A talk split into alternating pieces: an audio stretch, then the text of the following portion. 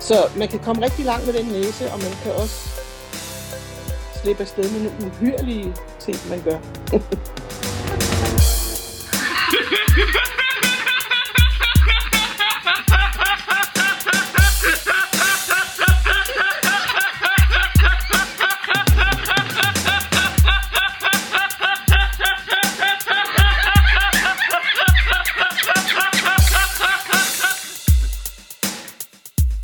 Velkommen til øh, Stetoskopet.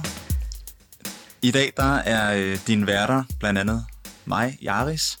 Og øh, Tobias. Og Agnes.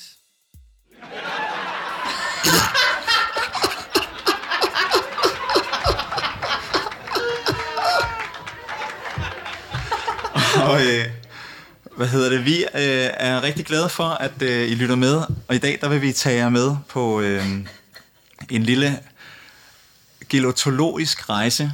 En rejse i latteren. Og øh, vi vil komme lidt ind på, om, øh, om latter er den bedste medicin, som øh, nogen sikkert vil kunne genkende ordsproget for. Vi vil også komme lidt omkring, øh, hvorfor er det vigtigt at le til daglig, og øh, hvordan bliver latter brugt på øh, danske hospitaler lige nu. Så øh, det glæder vi os til at øh, fortælle jer mere om. Vi er jo alle tre, øh, Tobias og Agnes, øh, vi kender jo hinanden fra Medicinerrevyen på KU, hvor vi øh, altså jo har arbejdet lidt med at prøve at få medstuderende og pub- vores publikum til at grine.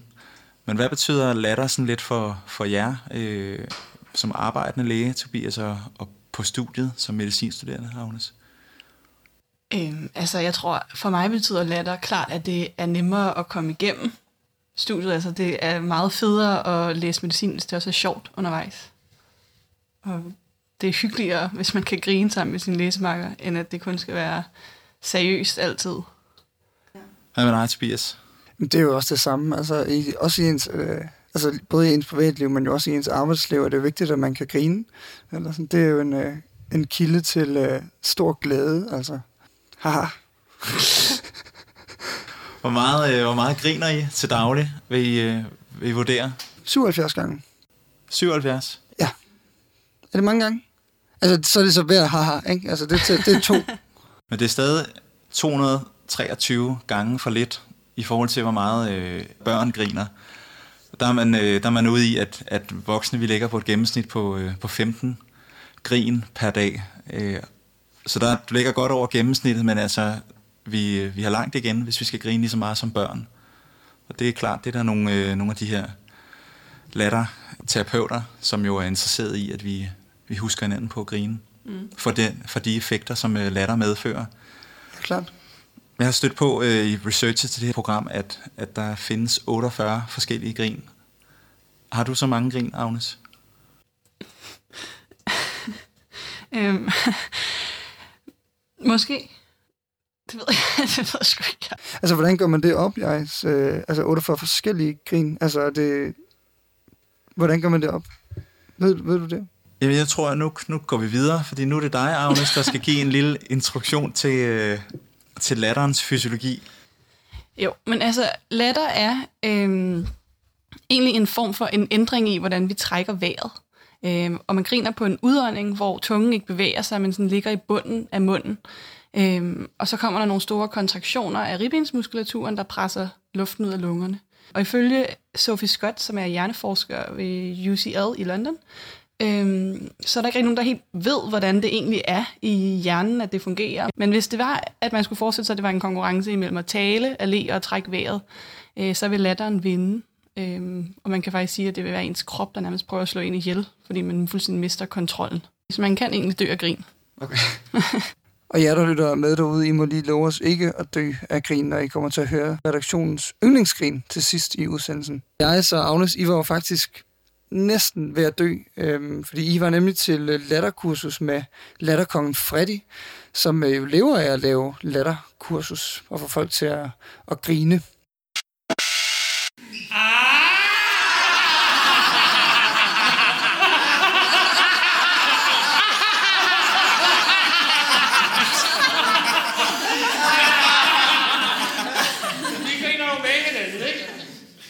Dengang jeg var barn, der grinte børn meget mere, end de gør i dag.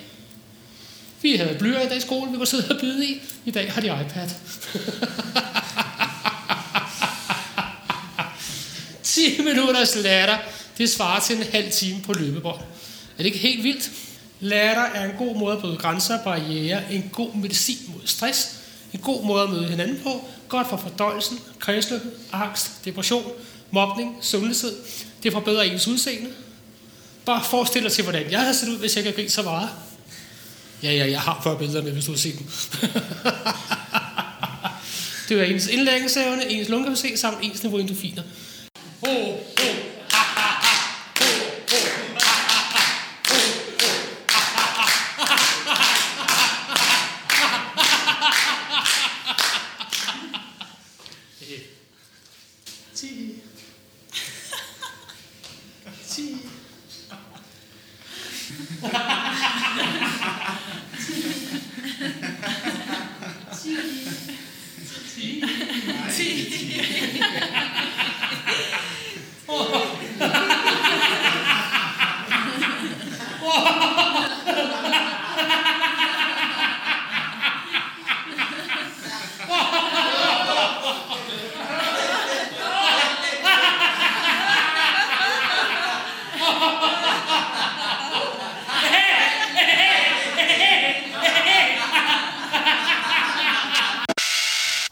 øh, Søren Spættegrin, som øh, vi lige hører her til sidst, det, er, det har vi altså valgt at bruge som sådan en, øh, en såkaldt skiller i resten af programmet. Så øh, I skal nok komme til at høre rigtig meget til, øh, til Latterkongen Freddy i det her program. Agnes, vil du ikke øh, fortælle lidt om, hvordan det var at være til, til det her latterkursus? Jo, øhm, altså det var rigtig sjovt, men jeg synes også, det var lidt akavet, hvis jeg skal være helt ærlig.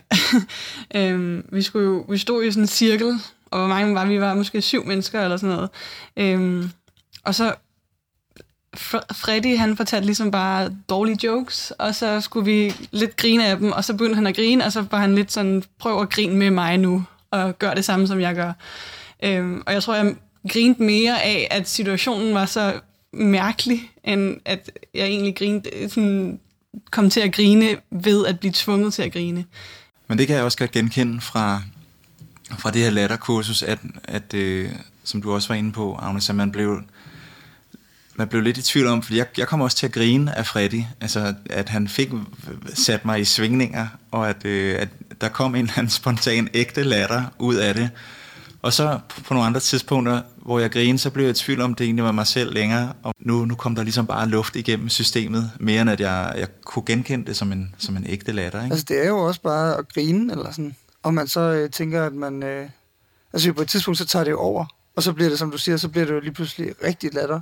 Mm. Øh, så det er jo det, der er det, det hele. Altså, om man så griner det Ja. ja. ene, eller det andet, eller det tredje. Men der er jo især en øh, gruppe i sundhedsvæsenet, som rent faktisk bruger latter og hele følelsesregistret øh, hver dag på arbejdet, og det er de danske hospitalsklovne. Øh, så vi har snakket med en af dem, hospitalsklovnen Elmer, og hende, der står bagved, som hedder Nina Glatkova, øh, som er sygeplejerske, og hun øh, har egentlig en ret stor del af ansvaret for, at vi overhovedet har fået de danske hospitalsklovne. Så vi har spurgt Nina øh, ind til, hvad hospitalsklovnenes arbejde består af. Det består i at møde andre mennesker og prøve at møde dem der, hvor de er. Og møde sig selv faktisk også. Det handler rigtig meget om et møde. Og så ser vi, hvad der sker. Når vi banker på en dør, så ved vi aldrig, hvad der er inde bag ved den dør. Måske er der en familie i stor, stor krise. Eller også er der en teenager, der bare skriger til en. Skrid! Eller der kan også sidde nogen, der er rigtig bange. Altså, der, vi ved ikke, hvad vi møder, så vi prøver at møde det, der er. Og vi prøver at være så ærlige som overhovedet muligt. Så består det i at være der med børnene. Altså, nogle, nogle gange er vi underholdning. Nogle gange er vi lidt afledning og lidt afbræk i en lidt kedelig indlagt hverdag. Ikke? Det, jeg holder mest af ved jobbet, det er, når vi på en anden måde gør nytte, synes jeg. Det er, når børnene skal igennem noget, der er svært for dem. Enten fordi det gør ondt, eller fordi de er bange, eller er meget syge, eller hvad ved jeg. Øhm, når vi så kan få lov at guide dem igennem det og være der som deres ven. Så det der med at være en ven, det synes jeg er en ret vigtig del. Vi er ufarlige som klovne. Ja. I forhold til dem, der har kitler på, som kan være søde og kan være sjove og kan være lejende, men som altid har en agenda samtidig. Nu sidder vi og spiller Ludo og har det rigtig sjovt. Bagefter skal du have taget en blodprøve. Sådan er det ikke med klovnene. Og som klovn, så har man det privilegie, at man må stille spørgsmålstegn ved alting. Både ved autoriteterne og ved procedurerne og ved ting, som man selvfølge inden for hospitalets vægge. Ikke? Altså klovnen er jo dum som en dør. Dødklog inde bagved, men har lov til at stille alle de dumme spørgsmål. Så på en måde bliver vi også en jurist, eller en, en advokat i hvert fald, for, for børnene og for deres familier. Vi stiller alle de dumme spørgsmål, de måske ikke tør at spørge om. Altså er klovens næse og er kostymet og alle de her rekvisitter, du har med ind, er det ligesom nødvendigt for at kunne optimere øh, kontakten mellem klovnen og patienten? Eller kunne man forestille sig, at man kom ind bare som menneske og havde samme funktion? Næsen, den giver altså adgang til rigtig meget. Man er tilgivet på forhånd meget ofte, når man har næsen på. Ligesom, okay, altså, den er et signal om, at øh, her er noget, som er anderledes. Og, og, og som regel noget, der er positivt, hvis man ikke har klovneskræk. Ikke? Så man kan komme rigtig langt med den næse, og man kan også slippe afsted med nogle uhyrlige ting, man gør. altså, ting, man aldrig vil gøre som Nina, eller som Agnes, eller, eller som jeg. Øh, så den er et adgangstegn. Men jeg har så også tit oplevet, vi klæder om på Skype, der klæder vi om nede i kælderen. Og når vi så har fået vores almindelige tøj på, og man stadigvæk er i det der klovne mood, og man så går ud på de der gange nede i kælderen, og møder nogle portører eller andre, så kører det der mood ligesom videre, selvom jeg render rundt i mit eget tøj. Ikke? Og det er noget med at hilse på folk, og hej hej, og smile, og måske komme med en sød bemærkning, eller noget sjov, eller, altså den, og nogen de kigger på en, som om man er fuldstændig forrygt, ikke? er du fuld, eller hvad? øh, men andre, de, bliver, de fleste igen bliver ret glade, fordi det er en ret øh, dejlig kontaktform. Og der kan man sige, der betyder det jo ikke noget, at næsen ikke er der. Det er jo en, en eller anden energi, der er inde i, som får lov at flyde ud til andre mennesker. Ikke? Har det nogensinde været en hindring, at du har været klædt ud? Der er jo enkelte voksne, der synes, ah, men de fleste siger, at det er godt arbejde, I gør. Fordi de fleste mennesker har hørt om os, tror jeg. Så er der nogle børn, der bliver bange. Der er også enkelte forældre, der bliver bange, og så siger de, mit barn har ikke brug for klovne. Øhm, og der er det meget tydeligt, at barnet egentlig står og hopper og gerne vil, men det er forældrene, der har en, en modstand eller en fobi. Og det må vi jo bare lytte til. Altså, vi bliver nødt til at, at lytte til, når folk sætter grænser. Ikke? Der er enkelte, der har de der skrammer klovne i sig, eller skrækken for dem i sig. Og så er der ikke ligesom noget at gøre. Og så siger vi, at der er også nogle børn, der er bange for julemanden. så holder vi os fra dem. Mm. Og hvis det er nogle børn, som vi kommer til at møde igen, så må vi på en eller anden måde nærme os dem lige så forsigtigt hen ad vejen. Og med tiden, hvis der er tid nok, så får vi næsten altid lov. Mm. Men vi lytter. Vi lytter til, hvis de virkelig ikke vil. Selvfølgelig gør vi det. Bortset fra teenagerne. Dem tvinger I, eller hvad? Dem dyrker vi terror på. Ej, jeg gør i hvert fald, fordi jeg synes, øh, når en teenager skriger, skrid, og, og føler sig alt for stor til det der, ikke? så er det altså rigtig fint at gå ind. Jeg har sådan nogle bitte, bitte, bitte små colaflasker. De er altså kun en centimeter i plastik. Ikke? Og så lege room service og gå ind og servere cola for dem. Og blive ved med, at selvom de skriger skrid. Ikke? Så jamen, jeg vil bare sige, at jeg er skrevet, Eller nej, nu skrider jeg. Altså, så kom ind 5-10 gange med den besked. Og så ender de simpelthen med at grine. Og ja. Og så er der også det med, med teenager og i øvrigt. I det hele taget, når man er indlagt, så har man ikke så meget at skulle have sagt. Altså man er jo inden for at blive behandlet, ikke? Og der er et regime, og der er ting og sager derinde. Så det eneste, de egentlig kan sige nej til, og har lov til at sige rigtig nej til, det er jo faktisk klovene. Så det får de også lov til nogle gange. Og den reaktion, som I møder, er de også ligesom øh, blevet mere naturlige, fordi at, at vi nu er vant til hospitalsklovne på hospitalerne. Havde det været den samme reaktion for 20 år siden, tror du? Nej. Jo, der, jo for nogen. For nogen. Men der var også, øh, ligesom, ligesom blandt personalet, var der selvfølgelig også patienter, der synes det her det er for galt, det her. Ikke? Fordi man ikke endnu. Hvis man ikke forstår, at klovnene, at det er noget dybere end en cirkusklovn, der bare vil fyre et nummer af, eller lave fis med det hele. Hvis man ikke har fundet ud af det af en eller anden grund, man ikke har oplevet det, så kan man jo godt tro, at det er nogen, der bare vil lave gas med det hele. Og man skal ikke lave gas med mig, når jeg nu har den sygdom, hvor jeg er ramt og sådan på den måde. Altså, den reaktion møder vi også. Ja, nu kommer der et rigtigt, synes jeg selv, klovneteknisk spørgsmål, Nina. Jeg er spændt på, hvad du kan få ud af det her. Et øhm, spørgsmål. ja, lad os kalde det et hjertespørgsmål. Kan du forklare os, øh, hvad vil, det, hvad vil det sige, at en klovn tager faldet, og kan den her evne bruges i patientarbejdet? Altså, det er noget med at ture indrømme, når man gør fejl. Altså, og det synes jeg, altså som gammel sygeplejerske og også på Universitetshospitalet Skyby, så synes jeg ikke altid, at sygeplejersker og læger er helt for gode til at sige, ups, jeg tog fejl her, eller, eller her kvarede jeg mig, eller sådan skulle jeg ikke have grebet det andet. Eller, altså, man, er, man, er, man passer på sin ære, synes jeg. Det er blevet bedre med det, men det er ikke godt nok. Og klovne, klovne er så den, der tager faldet på den måde. Altså, at tage faldet, det er, når klovnen i cirkus får en lavkage i hovedet, ikke? for eksempel. Skal man så sætte sig til at tude, eller skal man sige, ej, det smager godt at spise det, eller skal man kaste en tilbage? Hvordan skal man reagere? Det er i hvert fald vigtigt, at man gør et eller andet. Så det er at tage faldet. Altså, man bliver nødt til at reagere, når der sker et eller andet. Man skal ikke bare stå og lade som ingenting og lukke øjnene. Hvordan kan, øh, hvordan kan humor og latter så bruges i klovens arbejde? Og hvad er ellers vigtigt, altså ud over de to redskaber? Humor og latter er nogle meget vigtige ingredienser. Men det dur ikke, hvis det står alene. Altså det er noget med at møde andre mennesker der, hvor de er. Og det er nogle gange også i stor tragedie eller stor krise. Sorg, tab, ked af det, bange, alt muligt. Vi skal kunne øh, rumme hele det der aspekter. Og nogle gange, så kan vi øh, med sjov og, og humor og noget, altså latteren, det er jo ikke noget, vi skal servere, det er forhåbentlig noget, der kommer ud af det. Det er, at vi nogle gange kan vende de der svære situationer, tage brødet af dem og vende dem til noget andet. Ja, altså, der er jo ikke noget så fedt, som hvis det er ægte latter, hvor man virkelig får grinet igennem, og man udløser endorfiner og gør virkelig det et rigtig godt grin. Ikke? Altså alt muligt, som er godt for ens velbefindende.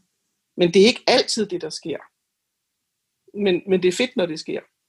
Ja. Men er humor og latter, er det bare en afledning af opmærksomhed, eller er det mere end det? I mit, i mit eget liv bruger jeg enormt meget humor, som, også som redskab til at komme igennem livet. Ikke? Og det er en måde at møde øh, udfordringer på, som kan gøre det nemmere at møde de udfordringer. Så jeg synes, det er et ret, øh, et ret seriøst redskab. Og egentlig ikke så meget en afledning. Det kan også virke som afledning, men jeg kan bedst lide, når børnene faktisk ved, hvad der foregår. Det skal ikke være sådan, at der kommer en bioanalytiker ind fra højre og tager en blodprøve, mens jeg laver noget for at aflede til venstre. Altså, de skal vide, hvad der foregår. Det skal være ærligt, ærligt spil. Har du øh, oplevet, at øh, behandlingsforløbet og eventuelt resultatet, altså, at de blev, det blev bedre af at kunne få øh, patienten og familien til at grine under indlæggelse? Ja. Ja, mange gange. Og hvilken, altså, altså det er noget med at have kortere indlæggelsestid, eller er der også nogle andre sådan parametre, hvor du har kunne se, at, at der var en, en hurtigere healing på en eller anden måde? Altså det er der jo ikke lavet nogen øh, kvantitativ undersøgelse på, så det kan jeg ikke svare på. Og jeg ved, at vi siger i vores bog, at det kunne være et perspektiv, ikke? at man kunne være indlagt i kortere tid. Jeg ved det ikke. Men altså, man ved i hvert fald, at alle de gode stoffer, der bliver udløst af, at man har det godt, gør også, at man heler hurtigere. Altså, ja. Jeg, jeg kan ikke svare anderledes. Der er mange forældre, der skriver ind på vores hjemmeside også om glæden ved, at, at der har været en klovn med hele vejen, og at det har lettet deres indlæggelse. Ikke? Mm. Og nogle klovne blev jo ven for livet for en familie. Ikke? Et eksempel, som jeg selv har oplevet, det var, at jeg som sygeplejerske, jeg passede en dreng på fire år, eller det var vi mange, der skiftes til at gøre, for han var indlagt meget længe, og han var, han var en lille dreng, vi var meget bekymrede for, en hjertesyg dreng som havde gennemgået rigtig mange operationer øh, med komplikationer og puha. Øh, og han havde et meget flot sprog, da han kom ind, da han blev indlagt som fireårig. Og da han havde været der i et par måneder, der havde han næsten ikke noget sprog tilbage. Han havde et par ord bare, han brugte. og så skulle jeg gøre et eller andet øh, ved ham som sygeplejerske. Jeg skulle ikke gøre noget direkte ved ham. Jeg tror, jeg skulle tjekke hans dræn eller et eller andet. Og så pev han, altså bare man nærmede sig ham, så pev han, hjælp mig, hjælp mig, hjælp mig, sagde han. Og det var så pinefuldt at høre på. Det var pinefuldt for ham, og det var også pinefuldt at høre på. Og så skulle jeg skrive øh, noget ned. Jeg, skulle, jeg, havde, jeg tror, jeg skulle måle, hvor meget der var i det her dræn, og så skrive det ned. Og så røg min kuglepen fra mig. Og så siger jeg til mig selv sådan, hold op, det var da en vild flyvekuglepen. Og det der, øh, jeg sagde der, ja, det var ikke noget, jeg tænkte over, det var bare noget, jeg sagde. Så kom det ned fra sengen. Hvad var det, du sagde, det var for en kuglepen, du havde? og så sagde jeg, øh, øh, hvad? Jeg havde ikke hørt ham snakke i flere måneder. øh, det, det, det var en flyvekuglepen. Og så røg den jo fremme med vilje, ikke? og så blev den vildere og vildere, den der kuglepen, og jeg kastede den rundt på stuen. Og det var ligesom, jeg tror, den dag, der var lidt klovne energi stadigvæk efterladt på stuen, som jeg så som sygeplejerske kunne fange, gribe og spille videre på. Ikke? Og så udviklede det sig, så blev jeg jo helt kod, fordi han var med på den, og vi ikke havde hørt ham tale så længe. Så begyndte jeg at fortælle ham en historie om, at jeg havde en kat derhjemme, der var, der var grøn. Og det mærkelige ved den kat, det var også, at den ikke sagde miau, den sagde våg. Han lyttede på den der historie. Altså, der, der kunne jeg mærke, der røg jeg ind til ham. Der var, nåede jeg næsten samme status som klonen. Så mange, mange år efter, 10 år efter i hvert fald, der, øh, der er jeg på afdelingen i en helt anden forbindelse, og jeg er, arbejder der ikke længere, jeg er der som civil og sidder og venter på noget. Og så kommer der en dreng øh, på løbehjul hen ad gangen og stopper foran mig, en stor, flot dreng. Og så siger han hej, og så siger jeg hej, og så siger han, kan du kende mig? Øh, mm, det kunne jeg så ikke lige helt. Nå, men øh, så præsenterede han sig, og så sagde han, og så vil jeg bare lige høre, om du stadigvæk har den der grønne kat derhjemme, og jeg vil også lige høre, hvad var det nu, det var for en kuglepen. Og så blev jeg fuldstændig øh, lamslået. Ikke? Det, det var 10 år efter det her. Og det fortæller mig bare, at når vi fodrer de børn undervejs, som har det rigtig svært, med noget, nu snakkede du om afledning alligevel før, men, men fylder dem med noget andet, end alt det sygdom og alt det behandling og alt det pleje. Vi fylder noget andet på på en eller anden måde, selvom det lyder banalt. Det får stor, stor betydning. Tror du, det ville kunne lade sig gøre at fusionere klonen og sygeplejersken eller behandleren til én person? Ik- ikke 100 procent, nej. Altså, der er helt sikkert nogle læger, nogle sygeplejersker og nogle bioanalytikere, som har meget mere, øh, som, som bruger den del af sig selv, og som er, er mindre sådan fastlåst i en lidt mere stereotyp rolle. Ikke? Øh, men, men, men I har altid en agenda. I skal altid også noget andet end det. Og den frihed har vi som klovne, at vi ikke skal. Altså, ja, vi har snakket meget øh, med personalet på børnepsykiatrisk øh, om de her ting faktisk. Og de siger, for dem, de bliver nødt til at lade være med at gakke sådan ud, som vi gør. De skal være den der autoritet, der står tilbage, hvis det er børn, der ikke kender til grænser, eller børn, der netop skal lære noget om grænser og sådan noget. Så, øh, så det nytter ikke, at personalet ligesom bliver væk i fis og ballade det vil gå for meget ud over deres faglige autoritet. Nina, hun er ikke den øh, første hospitalsklovn, som vi har interviewet, for øh, stetoskopet har allerede i 2017 øh, interviewet Angus og manden bag Ivan McKinnon til vores årlige juleprogram. Øh, så nu bringer vi faktisk øh, et gammelt citat fra, øh, fra det program, hvor Ivan han uddyber klovnens arbejde og funktion.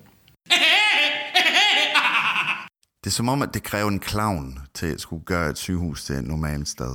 Mm. Ikke? At, at til at skulle opføre dig på en normal måde. Du har brug for at skulle sige ting på en anden måde. Og ja. vi giver tilladelse til, at man kan sige ting på en anden måde. Så når vi er der, når vi ikke er der, fordi den har altså en, en, en eftereffekt. Det ligner ingenting, og det ligner øh, bare sjov, men det ligger noget bag ved den den, den, den skal ikke se ud som om, at vi laver noget, eller vi tænker over, hvad det er, vi laver. Men det gør vi. Og vi, vi, vi er meget som observerer, hvordan folk har det, og hvor det er hen. Det er ikke, det er ikke magi, det er bare til at skulle bare tak være holde øje på, hvad det er, holde øje med, hvad det er, der foregår. Og fordi vi har ikke en plan ud over det, så har vi en masse tid og opmærksomhed til at skulle se, hvad der sker i rummet, og hvordan folk har det. Vi giver små gaver, altså nogle legetøj, men ud fra et, Ja, et, et, et, men, men den bedste er, når man skaber dem på stedet, så det føles som om, at den kommer ud af den energi, som barns eller familie selv sat ind i det, som bliver så transformeret til noget kunstnerisk. Det er den proces, vi træner, når vi er på, på, på uddannelsen. Rigtig meget at skulle give slip på, hvad resultaten er, og fokusere på, hvad er processen. Fordi vi er, som jeg sagde før, vi, vi har ikke et plan, vi er ikke modrettet. Vi, vi fokuserer på, hvad sker der lige nu? Så det er rigtig meget improvisation. Mm. Øhm, rigtig meget at, at, at give dig selv lov at bare være den idiot, du er. Mm. Når du har næsen på, så er det en undskyldning til at skulle være den idiot, du er. Ikke? Jeg synes alle sammen skal gå rundt med en næse på en gang om dagen. Bare lige en halv time, så det kan lige slappe af. Jeg siger, okay, jeg er den idiot, jeg er. Vi havde også en anden agenda i forbindelse med at interviewe øh, Nina, som, øh, som vi også har lagt op til øh, og har været lidt inde på. Så har Nina været involveret i altså at muliggøre hospitalsklovnenes indtog. Det kom af et, øh, et helt bestemt udviklingsprojekt, som hende og øh, den første hospitalsklovn i Danmark, Birgit Bang Mogensen, var med til at lave et projekt, som også er blevet til en bog, der hedder Klovnen og humoren som kommunikationsmetode. Og øh, vi spurgte hende lidt ind til hele historien omkring, hvordan de to muliggjorde, at der i dag findes hospitalskloven på danske hospitaler. Altså Birgit og mig, vi kendte hinanden fra, fra før i tiden, hvor vi lavede teater sammen, børne- og ungdomsteater. Og så skiltes vores veje, og hun blev klovn. Hun blev uddannet klovn i Kalifornien på en, øh, en, øh, skole derovre. Og jeg blev sygeplejerske og så mødtes vores veje igen, fordi jeg var begyndt at arbejde ude på Skybys børneafdeling. så fortæller hun, at hun er blevet hyret af Gøjlerskolen til at holde en workshop om, dengang hed det clown nursing. Og det var lige blevet sådan lidt berømt af Patch Adams' film der, om Patch Adams. Øh, eller hospitalsclowning. Men hun havde ingen erfaringer med hospitaler. Og hun vidste egentlig ikke rigtigt, hvad hun... Men hun gik og tænkte lidt over, hvordan hun skulle gribe det an. Og så sagde jeg, at du kan gå med mig på arbejde, så kan du da i hvert fald være, have været på besøg på en børneafdeling. Øh, og så tog hun med mig på arbejde, og så var hun bare i civil. Og hun kom så med et par gange, og bare gik med på stuegang.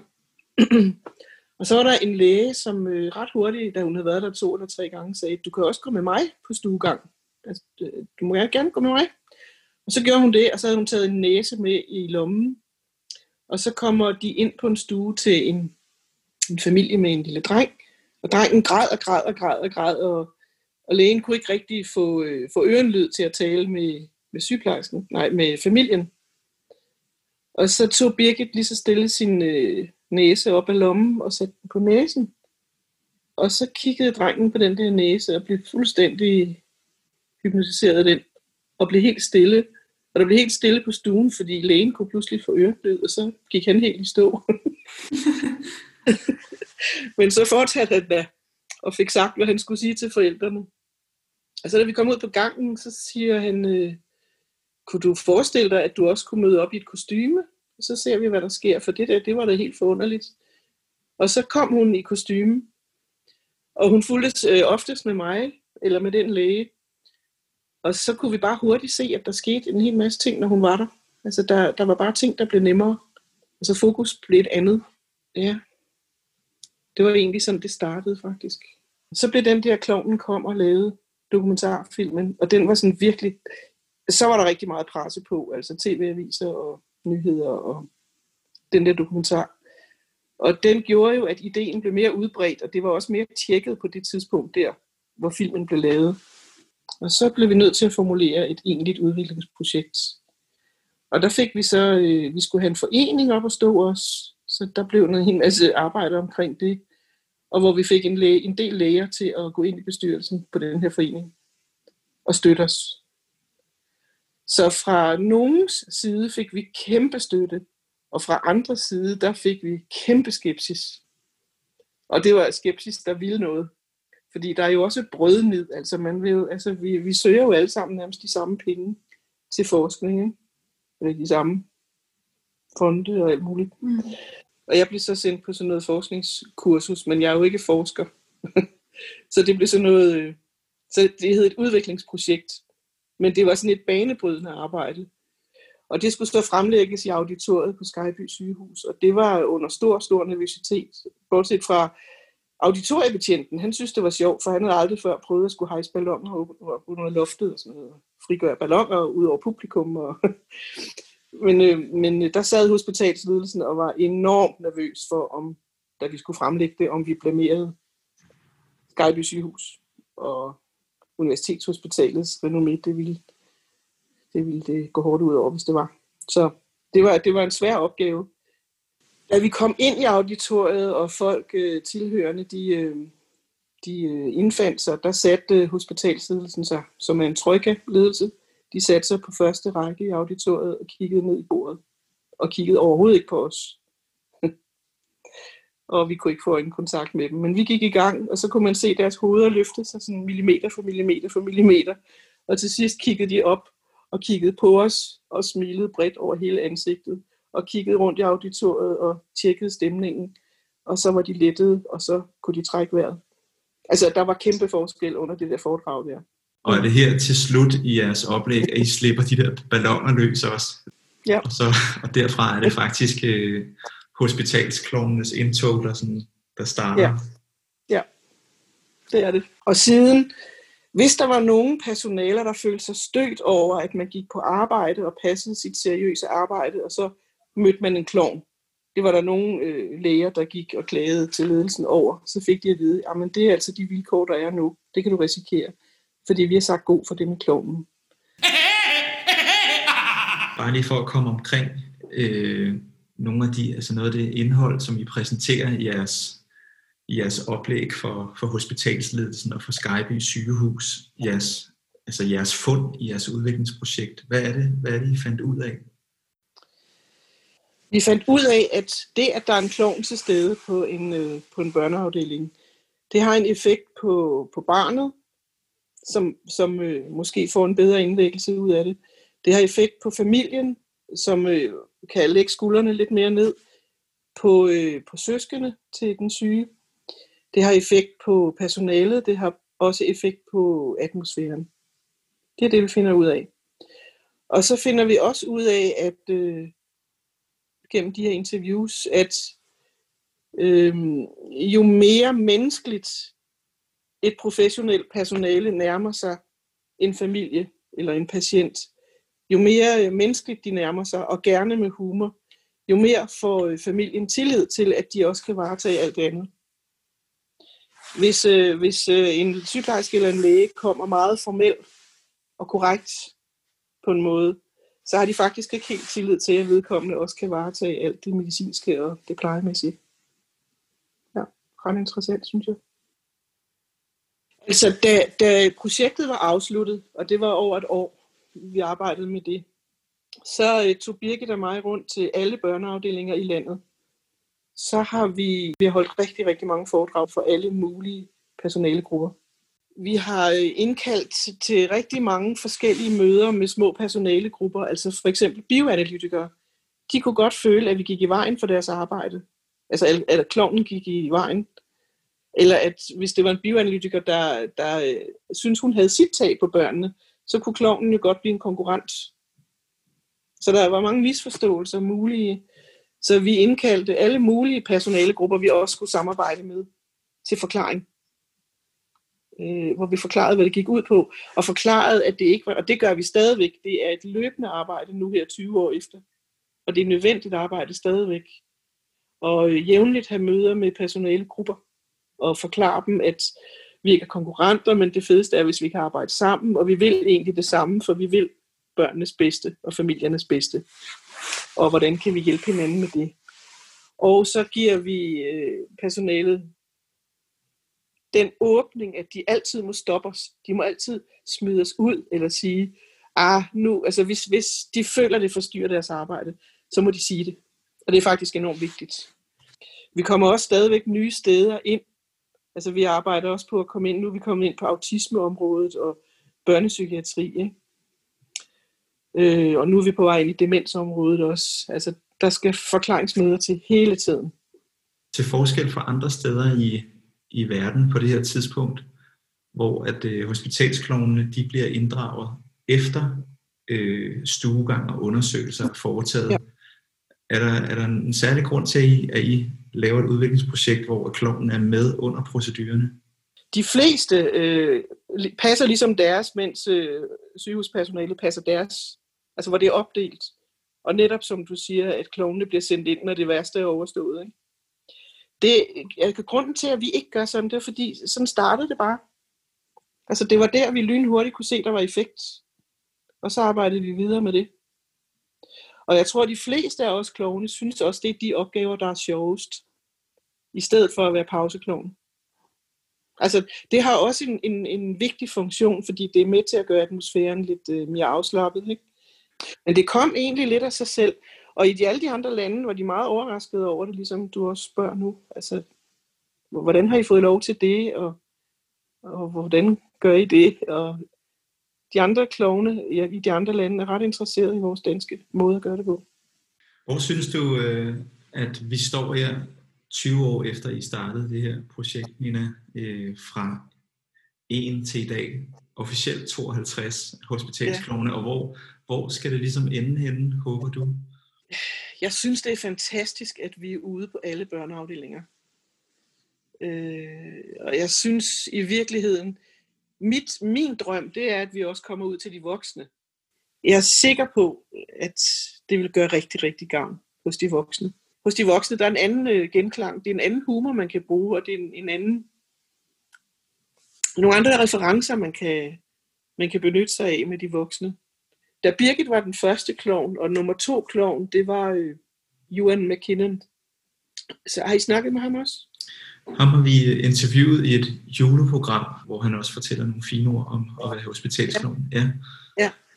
Altså han var den anden klovn. Øh, Birgit var den første klovn, han var den anden klovn. Hvilken titel kunne du have, hvis de to tager første og anden pladsen? Jeg ved ikke, hvad man skal kalde mig. Du var den næstførste klovn, uden at vide det, kan man sige. Ja. Ja. Ej, jeg var nummer 0. Ja, nå ja, det synes jeg ja, altså, det vi går med. Ja, Clown Johan, Zero, synes jeg er ret godt begreb. Johan uh, McKinnon, han kalder mig jordmoren, som fik det til at ske. Altså, det, vi fik det til at ske, fordi jeg havde den entusiasme og tro på det, og jeg følte mig som helt, når jeg var på arbejde, når klovnen var i nærheden. Og Birgit var en suveræn klovn med en suveræn uh, empati og indfølingsevne. Altså, så den cocktail, den, den banede i hvert fald den første vej. Og så, så bygger man jo sten på sten på sten på sten, ikke? og det hele står på skuldrene af de første og de næste. Og, mm. og det er sjovt at vende tilbage nu her for, for fire år siden, og, og se, hvor langt det er nået, og så stadigvæk kunne bidrage. Ikke?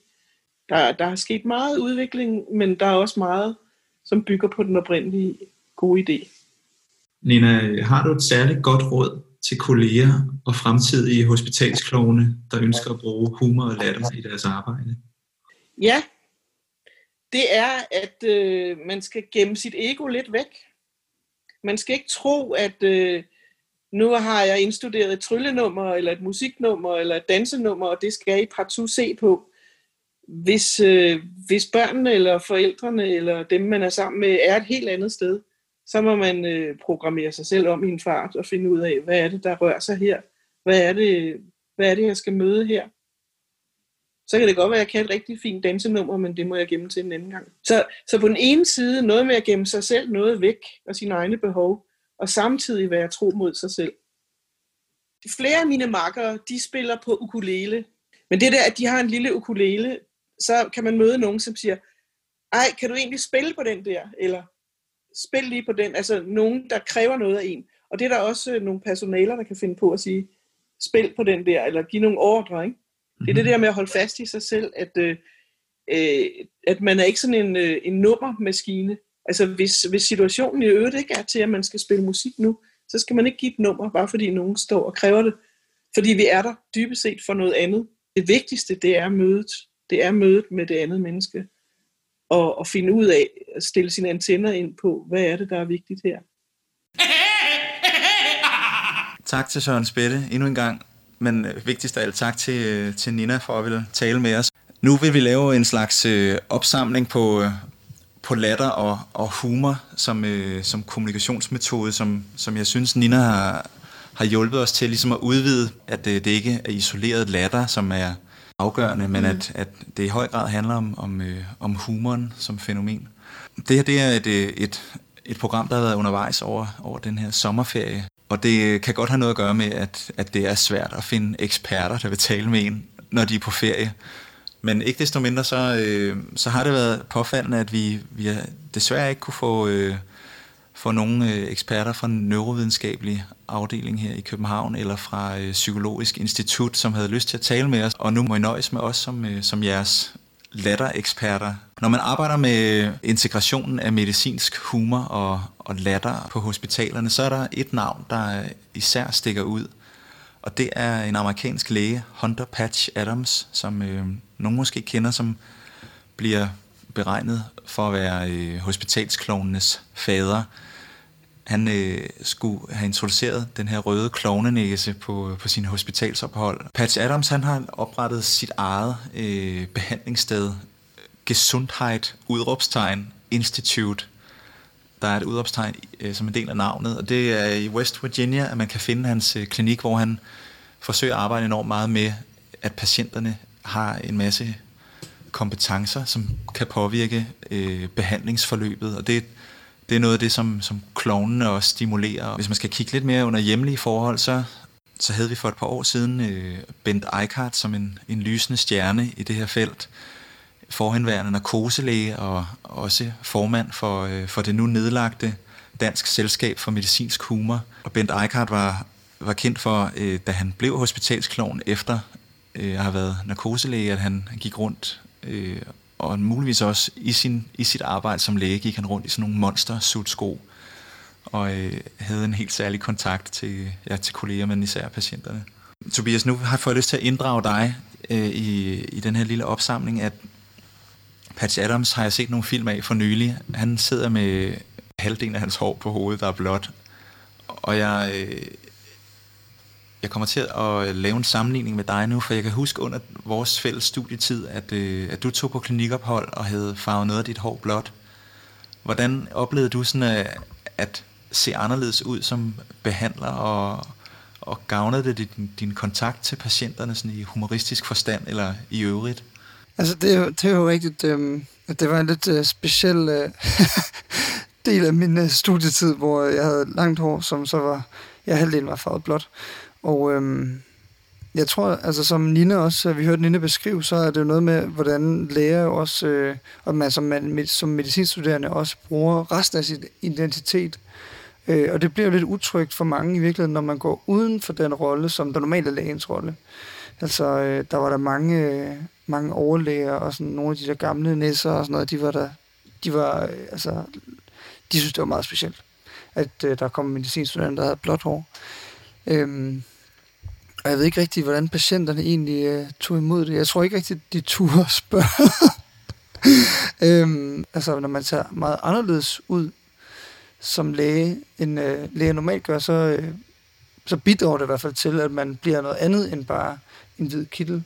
Og her der øh, laver vi et lille spring fra vores indtil videre meget anekdotiske bevisførelse. Nu vil vi gerne forsøge at lave den her opsamling, som vi har lovet jer, hvor vi øh, får lidt mere iskold videnskab ind over, og vi, øh, vi vil gerne vi har fundet frem til nogle studier, som, øh, som afdækker øh, både latters effekt, men også latter som produkt af humoristisk sans, som måske kan vise sig at være et lidt mere retvisende begreb for, øh, hvor at øh, humor og latter forenet kan, øh, kan have et terapeutisk potentiale. Der er nemlig mange øh, grunde til at le, og øh, latter kan man ligesom inddele i nogle store øh, lattergrupper, nogle kategorier. Den spontane latter, som er, som er udløst af stimuli og, og, og ægte, og så er der den simulerede, øh, selvinducerede latter, hvor man, øh, hvor man altså ikke har nogen ydre stimuli. Og det, det er jo så de to typer, som vi øh, oplevede under vores øh, latterkursus. Så er der fysisk stimuleret latter. Øh, det, at man kan, man kan blive kildet jeg ved ikke, om I har prøvet at kilde jer selv, men det er umuligt at grine af, hvis man kilder sig selv.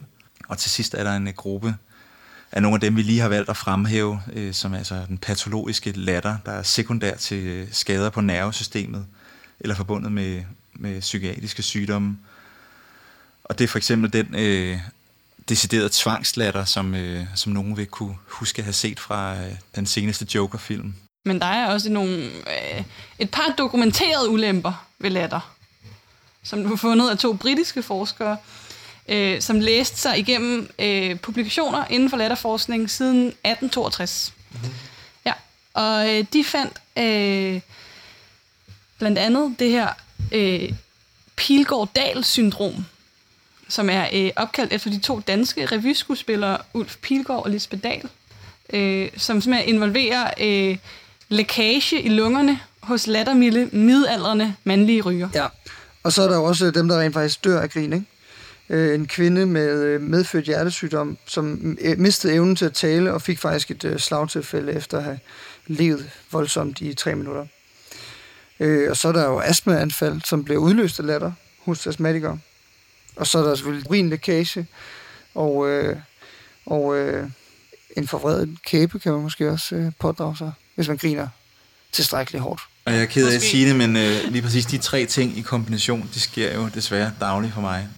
Så Agnes, nu, nu øh, må du gerne fortælle os, hvem er det, vi har øh, taget udgangspunkt i? Øh, hvem har arbejdet med det her felt og har, øh, har gjort nogle interessante tanker? Jamen, det har Svend Svebak, som er professor i psykologi og medicin ved Norges Teknisk Naturvidenskabelige Universitet. Øhm, han har i over 50 år forsket i emnet, hvor han prøver at kæde latter sammen med begrebet humoristisk sans. Øhm, og han arbejder ud fra 10 forskellige definerede grunde til, øh, at mennesket lærer, og der er faktisk kun en af dem, der er humoristisk sans. Hvordan definerer han øh, altså humoristisk sans? Den kognitive funktion, som er evnen til at forstå humor, øh, den sociale dimension, som øh, handler om, hvorvidt man trives sammen med morsomme mennesker, øh, og den affektive dimension, som handler om, hvor let man har ved at smile og le. Svend Sveberg, han har i øh, to statusartikler på ugeskriftet for læger i 2008 opsummeret nogle af de øh, vigtigste forskningsfund, øh, både fra sådan eksperimentelle og sådan nogle kliniske epidemiologiske latterstudier. Og øhm, det første, der finder man, at øh, eksperimentelt, der viser det sig, at eksponering af humoristiske videofilm har en effekt på immunforsvaret ved, at det øger produktionen af immunglobulin antistoffer, som jo øger immunfunktionen. Men studierne de så har vist sig at være svært reproducerbare, og de er også med en lav metodologisk kvalitet. Så er der et andet studie, hvor, øh, hvor man undersøger smerter og humor, og, øh, og de har en højere metodologisk kvalitet. Og det har vist en øget smertetolerance, hvis man er eksponeret for humor. Men der er så også et andet øh, studie, som finder den samme effekt, hvis man viser en ubehagelig film, i stedet for, at det er noget humoristisk. Og det betyder så på, at øh, det måske i virkeligheden er den her distraktion, som også øh, er Nina nævnt i hendes øh, interview, øhm, at det er distraktionen, der er den centrale årsag til smertereduktionen. Der er også et tredje studie i vores liste. Øhm, I både kliniske og epidemiologiske studier, hvor man fandt øh, hos studerende før og efter eksamen, at humoristisk sans øh, dæmpede effekten af stress og opretholdt deres antistofproduktion og øh, antistofkoncentration af IgA under eksamen. Øh, og humoristisk sans blev øh, rapporteret at have sådan nogle modererende effekter på muskelsmerter og fordøjelsesbesvær og i det generelt immunrelaterede problemer i ugerne op til og under eksamen. Det er jo meget fedt. Jeg skal til eksamen på fredag, for eksempel, så det kan jeg jo lige tage med mig. Øhm, så var der et studie om smertetolerance, som Svend Svebak og hans gruppe lavede, hvor man fandt, at patienter med gallesten rapporterede smerter øh, uden signifikant sammenhæng med den objektive tilstand for antallet af sten og de ultralydsvurderede skader på, på galleblæren. De fandt til gengæld, at der var en signifikant sammenhæng mellem smertetolerancen og personlighedstræk, hvor patienter med svage smerter øh, præget, var præget af positive mestringsfærdigheder, og at 39 procent af variansen kunne forklares ved kognitiv og social humoristisk sans. Svend Svebar konkluderer altså i sine øh, to statusartikler, at øh, de stærkeste sammenhænge mellem helbred og humoristisk sans, de ser ud til at opstå, når øh, mennesker eksponeres for betydelig og veje ydre stress, eller udfordres af funktionnedsættende langvarig sygdom. Og den her konklusion, den, øh, den har han et helt særligt belæg for at kunne, øh, kunne holde fast i, øh, i forbindelse med et, et forsøg, som øh, ham og hans forskningsgruppe de øh, lavede i 2006 med 48 kronisk nyresyge patienter i Norge, og hvor der var øh, 27 overlevende efter to år. Øhm, der eliminerede man øh, faktorerne alder, køn, uddannelse, varighed af nyresvigt, hyppighed af dialyse og komorbiditet. Og det viste, at øh, humoristisk sans som enkelstående faktor øh, viste sig som en stærk, signifikant prædiktor for overlevelse øh, over de her to år.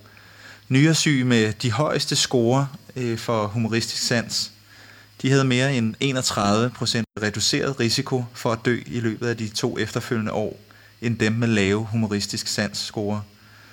Og sagt med andre ord, der ser det ud som om, at øh, humoristisk sans og den forbundne, men uafdækkede effekt af latter ser ud til at kunne beskytte mod stress og indgå i, øh, i kriseminimering, øh, hvor kriseminimering menes at indebære beskyttelse mod stressprocesser, som øh, eksempelvis ved lavere kortisol, der, øh, der er kendt for at svække immunforsvaret. Nu nærmer vi os jo øh, programmets afslutning, øhm, og så vil jeg gerne lige runde af med nogle kloge ord. Et citat af øh, Bent Eichhardt, som kommer her. Humor er en alvorlig sag.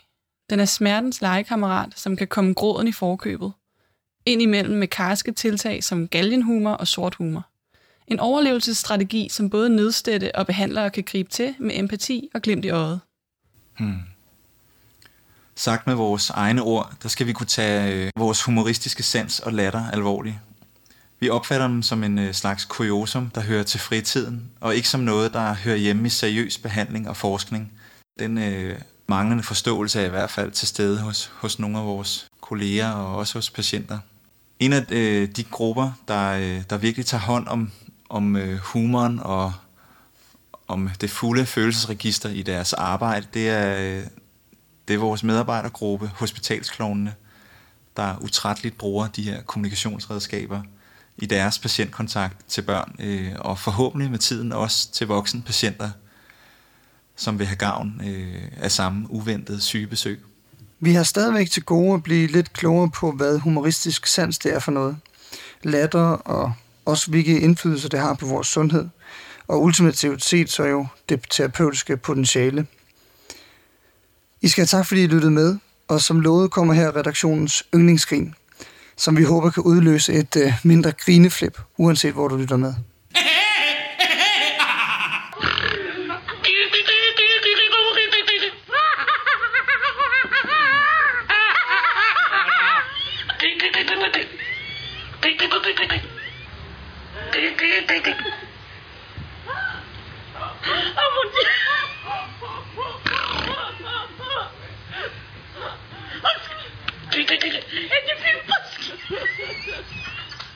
Ah!